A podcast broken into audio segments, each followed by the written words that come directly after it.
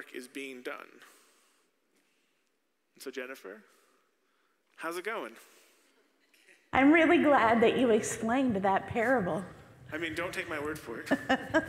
well, I was thinking actually more that the, the part of it that made sense to me, and good morning, um, First Christian, that um, it's not our job to judge which parts are the weeds or the wheat. That's for Jesus to do. And let's not do it in the formation of that growth because um, there's so many opportunities for us to grow and change and become different.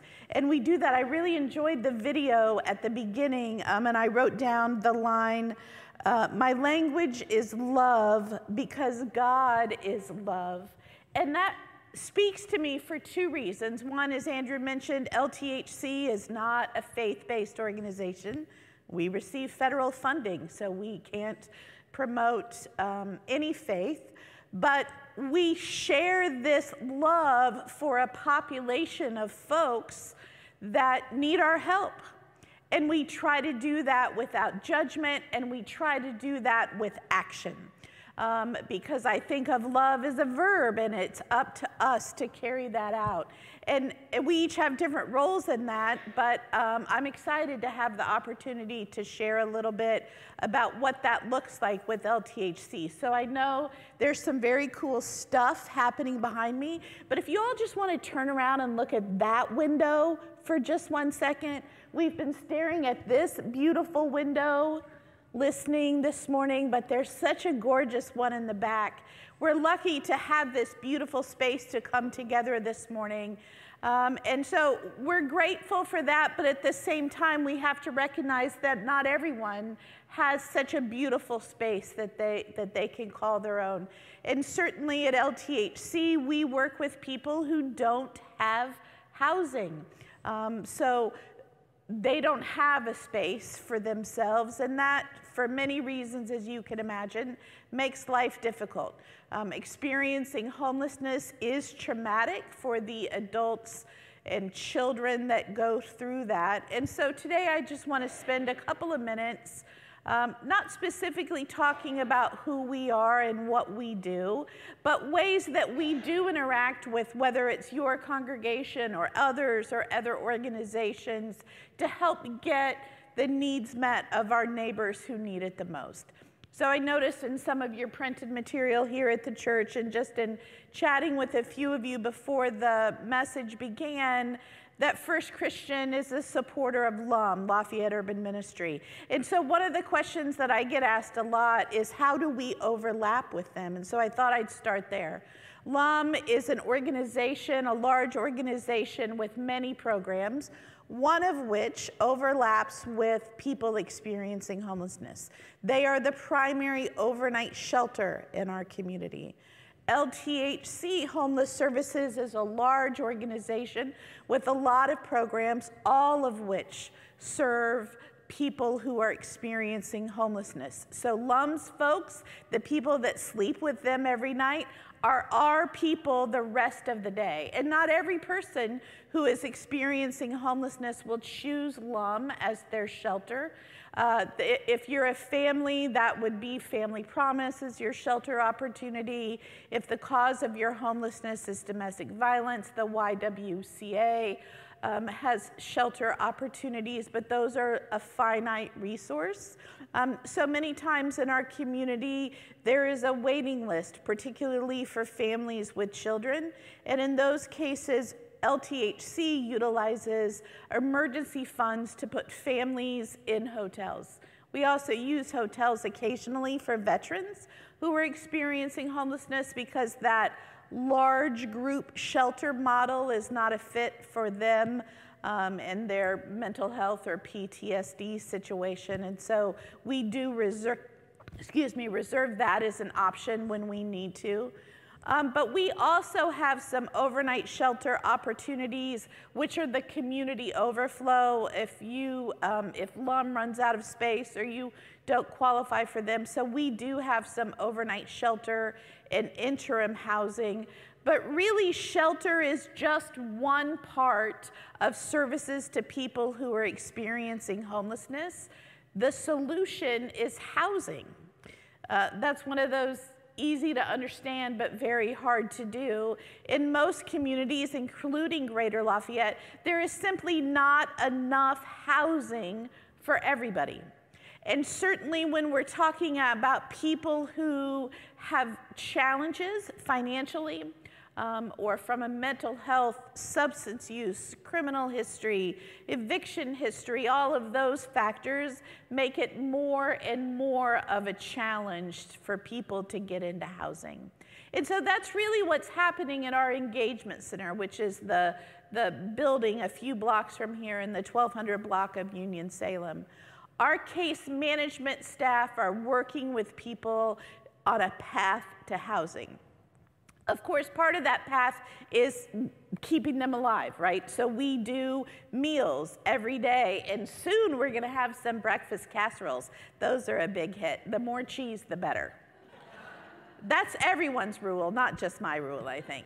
Um, so we do three meals a day. We have lockers and medication lockers. We have bathrooms and showers and laundry facilities. We have a health and wellness department that includes a clinic where outside medical providers come on site to provide physical health care to our guests. We also have medical respite beds. So, like if you've ever been in the hospital, you had a procedure, an illness, or an injury, and you got released to bed rest, that's great unless you don't have a bed because you don't have housing. And so we have four medical respite beds for people who are released from the hospital into homelessness. We have mental health and substance use providers who come on site as well. And we offer private office space for them to be able to provide those interventions to people. Of course, all of the, the supplies, the creature comforts, if you will. Um, this time of year, it's coats and hats and scarves and blankets, and summertime is bug spray and bottles of water and popsicles. Um, all of those kinds of things because we want people to be comfortable and alive through this process of getting into housing, which for some people can be a pretty short, straightforward path if they have fewer issues to resolve and are very um, you know, matter of fact about working that plan. But for most people, it's more of a, a, meandering path to get into housing. The majority of the people that we serve, and last year um, we served over 1,600 different people in all of our programs, but the majority of them will go into housing in the community with a regular landlord and a regular lease. And in some cases, they don't need much help to get there, but in other cases, we might provide financial assistance for them. The string that is attached to any money that we help provide for people living in the community is that we also provide in home case management services because we want people to not only get into housing, but to be able to stay in housing. So we do, through our housing coordinators, a lot of focus on education and supportive services, getting them wrapped up with all of the great providers that we have in our community to help them maintain housing. In some cases, community housing is not an option. Um, some people just have too much mess and they're not ready to, to sort of live independently. And in those cases, they can qualify for what's called permanent supportive housing. This is a national best practice model um, that communities utilize for people that have very high barriers. The city of Lafayette, for example, has 28 units that they um, manage. We have 99, and we're getting ready to add another 40, probably the first part of next year um, by the time construction is done. But those units um, we are the landlord, but then we also provide in home education and therapeutic services for folks to hopefully get them moved into a community setting. But for some, that's never going to happen, and that's okay. It's permanent housing, and we want people to remain housed. So that's kind of the range of the services we do. Oh, I should I should ask one question, answer one question that I do get asked a lot, and, and then I'll switch gears to what does that look like for you. Um, the people that are sleeping on our sidewalks. If you drive past um, our location, you see folks. And um, on any given night in Tippecanoe County, there's about 50 adults that choose to sleep unsheltered. Now, when I say choose, that's not because they're like, oh my gosh, I love sleeping on a cold, hard sidewalk in 12 degrees. It's because they're not ready for sleeping inside. And that's, that's like cognitive dissonance for us. Like, that doesn't make any sense to us because all of us in this room, or many of us in this room, have a frame of reference that housing is safe that housing is okay, but that's not the frame of reference for everyone. So, folks who have a history of trauma, active mental health, or substance use, they may not make that choice. They're not ready to make that choice. Our philosophy at LTHC is that every day we're going to offer that opportunity to try to engage them in services so that they will come in. So while many community members don't like seeing those folks on the sidewalk, I'm happy that they're on our sidewalk. Because if they're on our sidewalk, they're coming in to use the bathroom. They're coming in for meals. They're coming in to get some of those other basic needs met. And every time they come in and interact with our staff, we have an opportunity to bring them into services with us. If they weren't sleeping on our sidewalk, where would they be sleeping? Your sidewalk? Your backyard? Um, if they're not coming in to use our restrooms, where are they going? Right? So we're happy to have them on our sidewalk because they're close.